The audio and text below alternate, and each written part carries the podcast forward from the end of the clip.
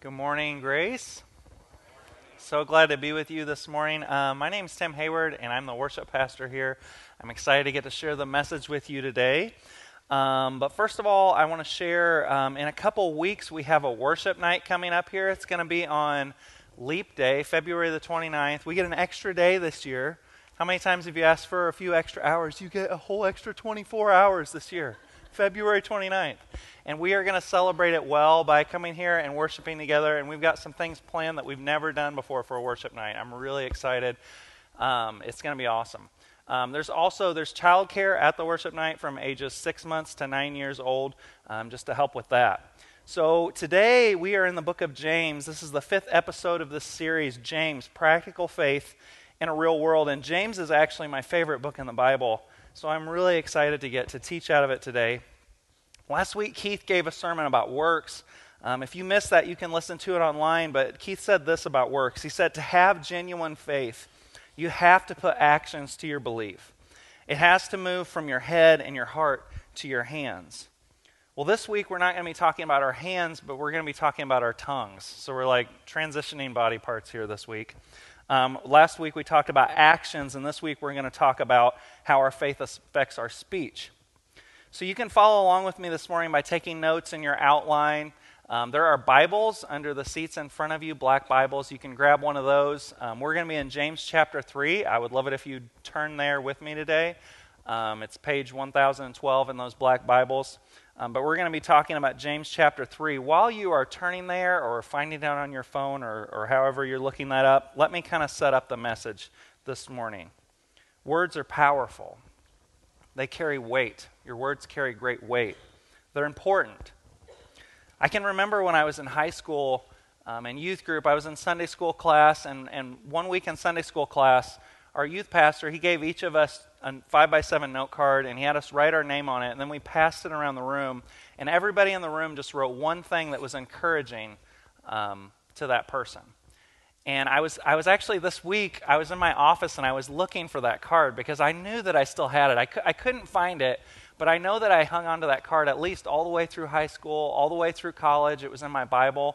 Um, and just silly little things that people said. I mean, one liners, but, but words matter. They mean a lot. When somebody encourages us or pays us a compliment, we remember it. In, in fact, I can remember a decent amount of the things that were on that card still. It was over 15 years ago. I can remember that some people had said that you're funny. I like the way you make me laugh. And some people had said that they like my laugh, which is really loud and obnoxious. Um, and there it is. And you, uh, and then somebody, there's one comment, it's such a weird comment. I don't know why I remember this, but somebody wrote on that card, You smell good. I have no idea why I remember that, other than just that words matter to us. And when somebody encourages us, we kind of we hang on to that. Um, words can also get us in trouble. Um, how many times have you thought or said out loud, I should not have said that? I should not have said that. I read this story and I thought it was kind of interesting. Let me share it with you. It says, I was in my OBGYN clinical rotation. I had a nervous and overly worried first time mother in my office. She was in for a routine pregnancy visit. I was performing the fetal heart monitor check with the Doppler. Perfect heart sounds for a few seconds, and then the battery on the Doppler machine ran out, and I mutter, Dang it, it died. the mother let out a shriek. No, no, no, I meant the battery on the machine died. Needless to say, I spent a lot of time sitting there with the ultrasound, showing her the beating heart and taking lots of pictures.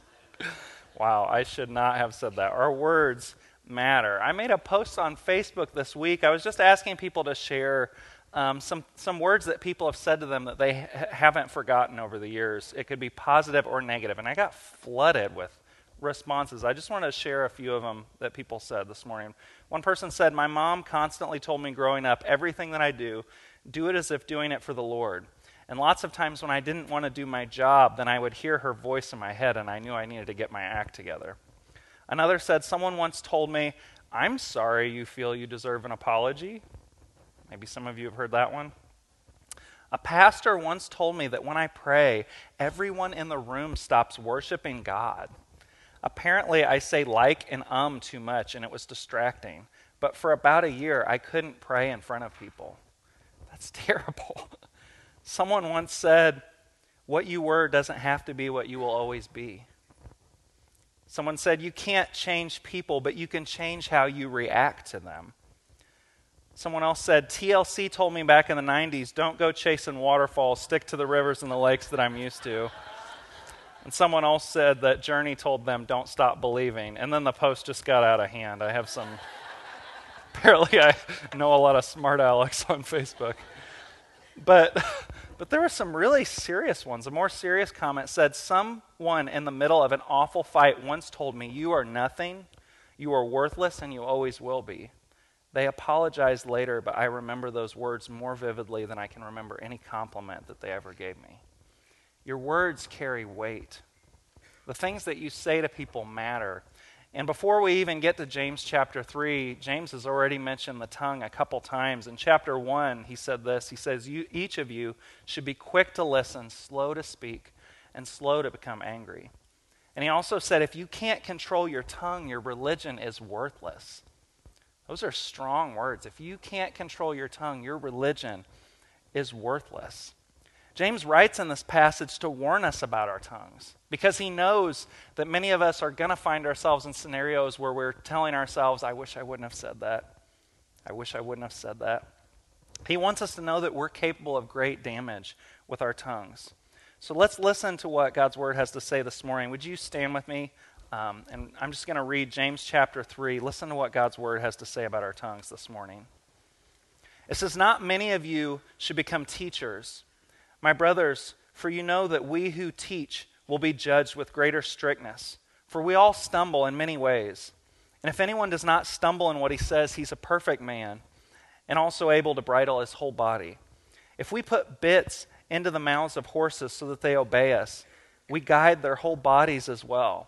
Look at the ships also. Though they are large and are driven by strong winds, they are guided by a very small rudder wherever the will of the pilot directs. So also, the tongue is a small member, yet it boasts great things. How great a forest is set ablaze by such a small fire. And the tongue is a fire, a world of unrighteousness. The tongue is set among the members staining the whole body, setting on fire the entire course of life, and set on fire by hell. For every kind of beast and bird, of reptile and sea creature can be tamed and has been tamed by mankind. But no human being can tame the tongue.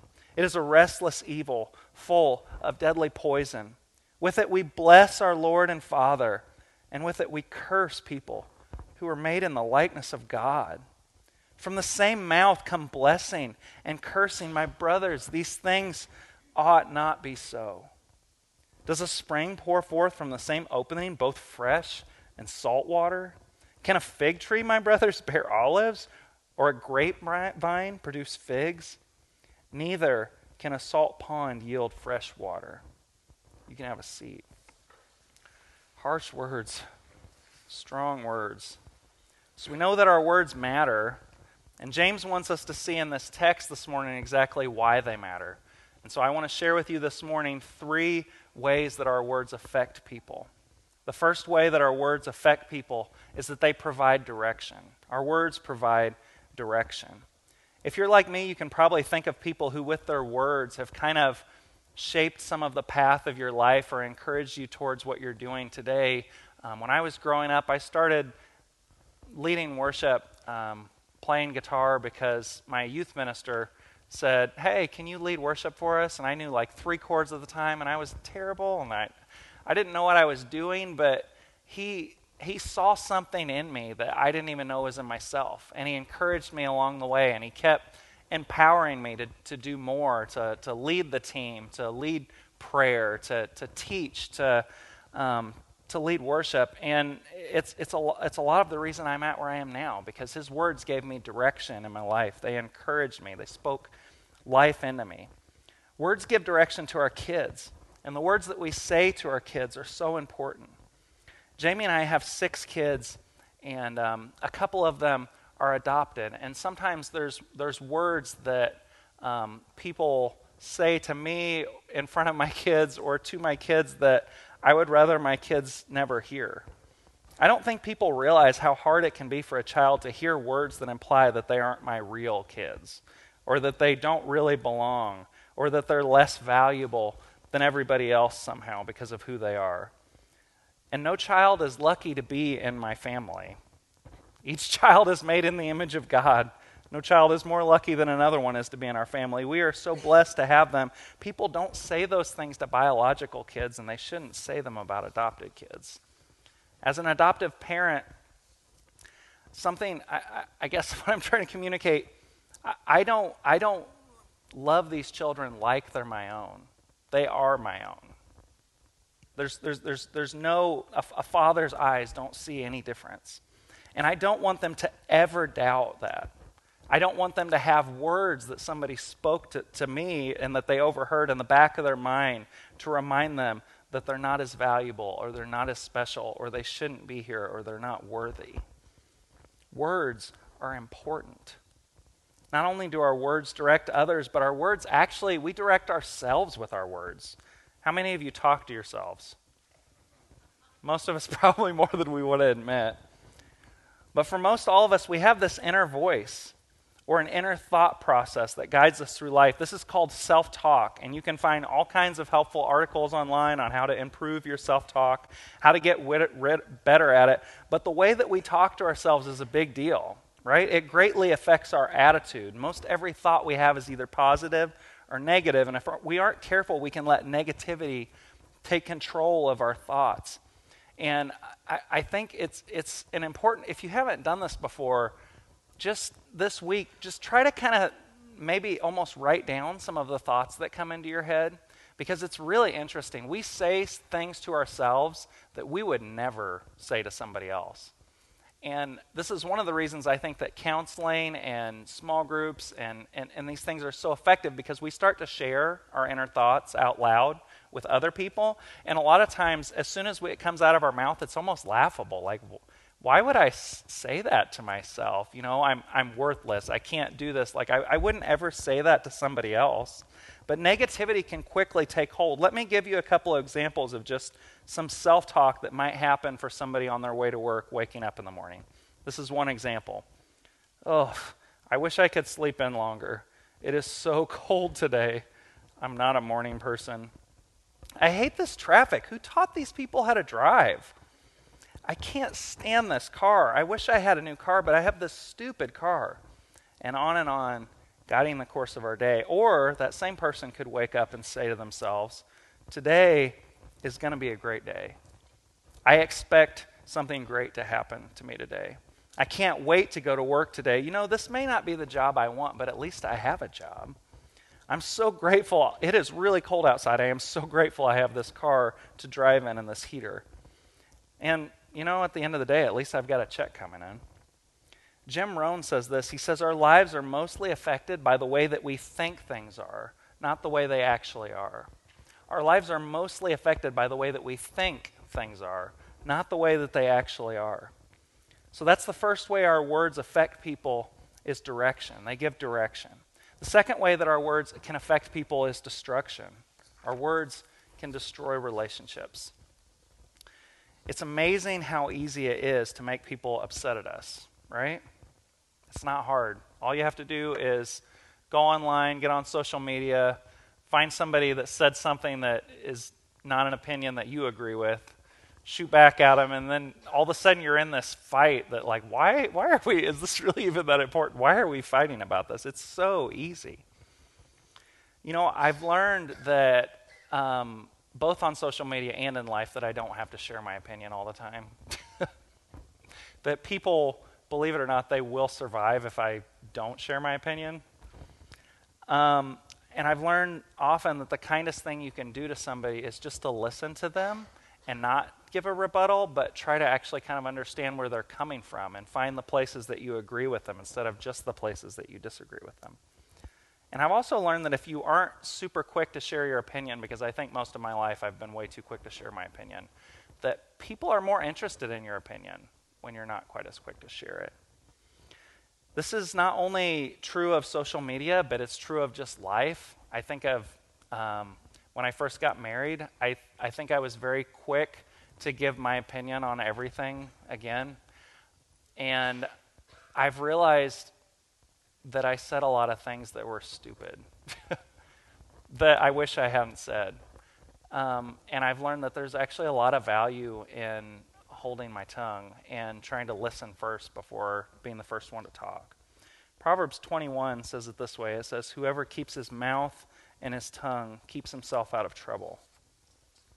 And James says we need to be super careful with our tongue because it is so dangerous. Listen to some of the things he says in this passage. I almost can't believe it. He says, The tongue is a world of unrighteousness, staining the whole body, setting on fire the entire course of life, a restless evil full of deadly poison. And man can tame every kind of animal, but he can't tame the tongue. James even says that the way that we talk to people directly affects our worship. The way that we talk to people affects our relationship with God. He says in verse 9 and 10, he says, we, This is the heart of the passage. If you have this passage open, maybe highlight it, verses 9 and 10. It says, We bless our Lord with our tongue, and then we curse people who are made in the image of God. This should not be so. You cannot worship God and then turn around and tear people apart with your words. You cannot do it. 1 John 4 says this If anyone says, I love God, and he hates his brother, he is a liar. For he who does not love his brother whom he has seen cannot love God whom he has not seen. And this commandment we have from him whoever loves God must also love his brother. As a parent, I can resonate with this. As a parent, if my kids get into a fight, it's not just them that are upset. I'm upset. It affects our whole family, and God God is a father. God, God's not, He's not like a father, God is a father. And when His children are fighting and bickering with each other, it frustrates Him. Our relationship, our, I've heard it said, our horizontal relationship with people will always affect our vertical relationship with God. Always. It will always affect it. When you're in a fight with a son or daughter of God, when we can't get along, it hurts God and it affects our worship. It directly affects our relationship with Him. Jesus said this in Matthew 5 You have heard that it was said to those of old, You shall not murder, and whoever murders will be liable to judgment. But I say this to you that everyone who is angry with his brother will be liable to judgment. Whoever insults his brother will be liable to the council, and whoever says, You fool, will be liable to the fire of hell. So if you are offering your gift on the altar, if you're worshiping, and you there remember that your brother has something against you, leave your gift Leave your gift. Leave it before the altar and go. First be reconciled to your brother and come and offer your gift. You can't worship God. You can't worship a father without loving his children. If there's unforgiveness in your heart for somebody, I actually I want to just pray for that right now. Would you pray with me? God, I just want to pray in this place um, for anybody that's struggling with this right now, with a relationship with somebody, and there's tension and there's hurt there, and they know that it's not right, and they haven't gone as far as they need to go to make it right. And God, I pray that you would give them the strength to do that. God, I pray that you that you would intervene in the situation, that you would soften both hearts on both sides. Um, God, I just pray for your healing and your work. And it's in Jesus' name I pray. Amen. The third way that your words affect people is they define who you are. Your words define your character. You will be remembered for the words that came out of your mouth. There was a husband and wife that were arguing, and the husband said something he shouldn't have. And immediately he felt bad. And he said, I don't know why I said that. That wasn't me. And his wife wisely responded, It had to be in you, or it wouldn't have come out of you. Jesus said it this way For out of the abundance of the heart, the mouth speaks.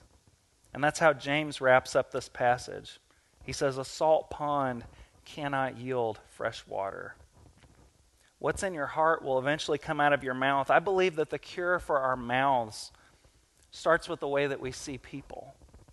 Oftentimes, uh, if, if we could see people the way that God sees them, we would speak differently to them because when you see people how God sees people, you'll speak to people how God speaks to them. When you see people, how God sees people, you'll speak to them how God speaks to them. Here's my challenge for you this week. I have a challenge for you this week. I want you to tell God one thing every day this week, one thing that you're thankful for. Whether you've got a journal that you can write that in, that would be great. But tell God one thing every day this week that you're thankful for. And the second thing I want you to do is I want you to, every day, I want you to find one person. I want you to say one word of encouragement to them. I want you to say something encouraging to them. What if people knew you as the person who every time they saw you, you told them that they're awesome and you gave them a high five? What if you were the person that always had a word of encouragement? What if you were the person who always saw the best in others and called it out in them? For our kids' birthdays, we started doing something maybe just about a year ago, and I love it. Every time one of our kids have a birthday, we go around the table and everybody just says something about them that they love about them. And you should see the glow on our kids' faces. Like we just sometimes we just don't get a lot of that. And we and, and we we need that. We need to be encouraged. We need to be validated. We need to, to be seen. Just over a week ago in this building, we celebrated Night to Shine. And I love what this event is about. It's about creating a spectacular prom experience for kids of special needs and telling them that they're valuable and that they're important and that they're loved and how God sees them. Tim Tebow said, Tim Tebow said this about Night to Shine, and I think it's really powerful beyond just Night to Shine. I think it's true of life. I just want to share this with you. What he said. Listen to this. Says, Imagine a world where it wasn't about your background, but it was just about your God given worth. Imagine if we look inward at who God made us to be and we saw the value which God sees in us. Imagine the world Imagine the worth we would see in ourselves when we looked in the mirror. Not arrogance, but worth. Understanding that we're loved by the creator of the universe. Understanding that we're valuable to the creator of the universe. We're so valuable that he gave his son to be crucified on a cross for us. That's how valuable you are. Now imagine if we could look in the mirror and we could see just a fraction of what God sees in us. And imagine if we could look out into the world and we could see other people and we could see them the way that God sees them. So every single person we came across, whether it's someone on the bus or someone in the workplace or someone at school, we looked at them and we saw them as worthy, as special, as unique, as valuable, as someone that God loved so much that He died for them. If that happened, everything would change we would realize how to treat people. We would realize that all of God's children are unique, special, valuable, worthy. Because when you see people how God sees them, you'll speak to people how God speaks to them. Will you pray with me? God, we just come to you this morning. God, and I ask for your Holy Spirit to be in this place because this is not an easy lesson to put into practice. God, many of us know that there's things that we've said that we wish we wouldn't have said, but changing our hearts, changing the way that we see people, changing actually what comes out of us and, and what's inside of us is not easy. God, maybe there's someone in the room that they grew up in an abusive home, and the only way that they know how to speak is just yelling and, and hurtful and demeaning. And God, I pray that your Holy Spirit in this place would do a work in their heart and begin to soften it and transform it to become more like yours. God, maybe we just are just always negative and, and we're just always seeing the worst in our own life and we're always seeing the worst in others and we're, we're our words just tear people down and god i pray that you do a transforming work in our heart right now god i pray that we would be able to just see just a fraction of the way that you view people God, as your sons and daughters that you made for a purpose and a reason. God, I just pray that you would do your work in this place as we worship you and strive to honor you with not just our hands, but also with every other part of our body and with our mouths. It's in Jesus' name I pray. Amen. Amen. You can stand. Let's worship.